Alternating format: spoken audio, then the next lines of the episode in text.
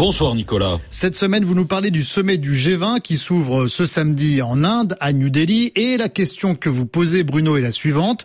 Ce G20 sera-t-il un sommet ambitieux comme le proclame le Premier ministre Narendra Modi ou ce sommet sera-t-il celui des blocages? Eh bien, disons que la tâche s'annonce ardue pour Narendra Modi. Le Premier ministre indien, en partie pour des raisons de politique intérieure, il y a des élections l'an prochain, veut faire de ce sommet une réussite à la gloire de sa personne, de son parti, le BJP, et de son pays.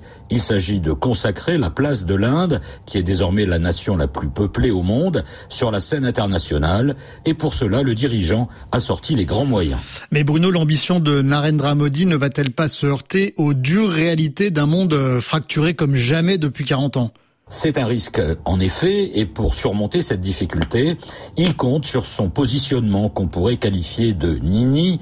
L'Inde a en effet un pied dans le camp occidental, comme l'ont montré ces derniers mois les visites du Premier ministre indien en France ou aux États-Unis, et un pied dans le camp de ce qu'on appelle le Sud global, ces petits, moyens et grands pays longtemps assujettis à la domination occidentale et qui désormais cherchent non seulement à voler de leurs propres ailes, mais même pour certains à remettre en cause, voire à concurrencer cette suprématie. Ce positionnement équilibré, ou même plutôt d'équilibriste, peut-il faire la différence lors de ce sommet?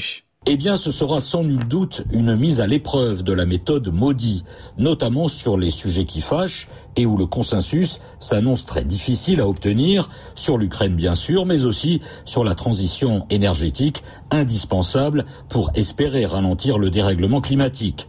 Sur la guerre en Ukraine, Narendra Modi a donc appliqué sa méthode, Vladimir Poutine ne sera pas présent, mais à la différence de l'an dernier au G20 de Bali, il n'y aura pas non plus d'expression par visioconférence de Volodymyr Zelensky.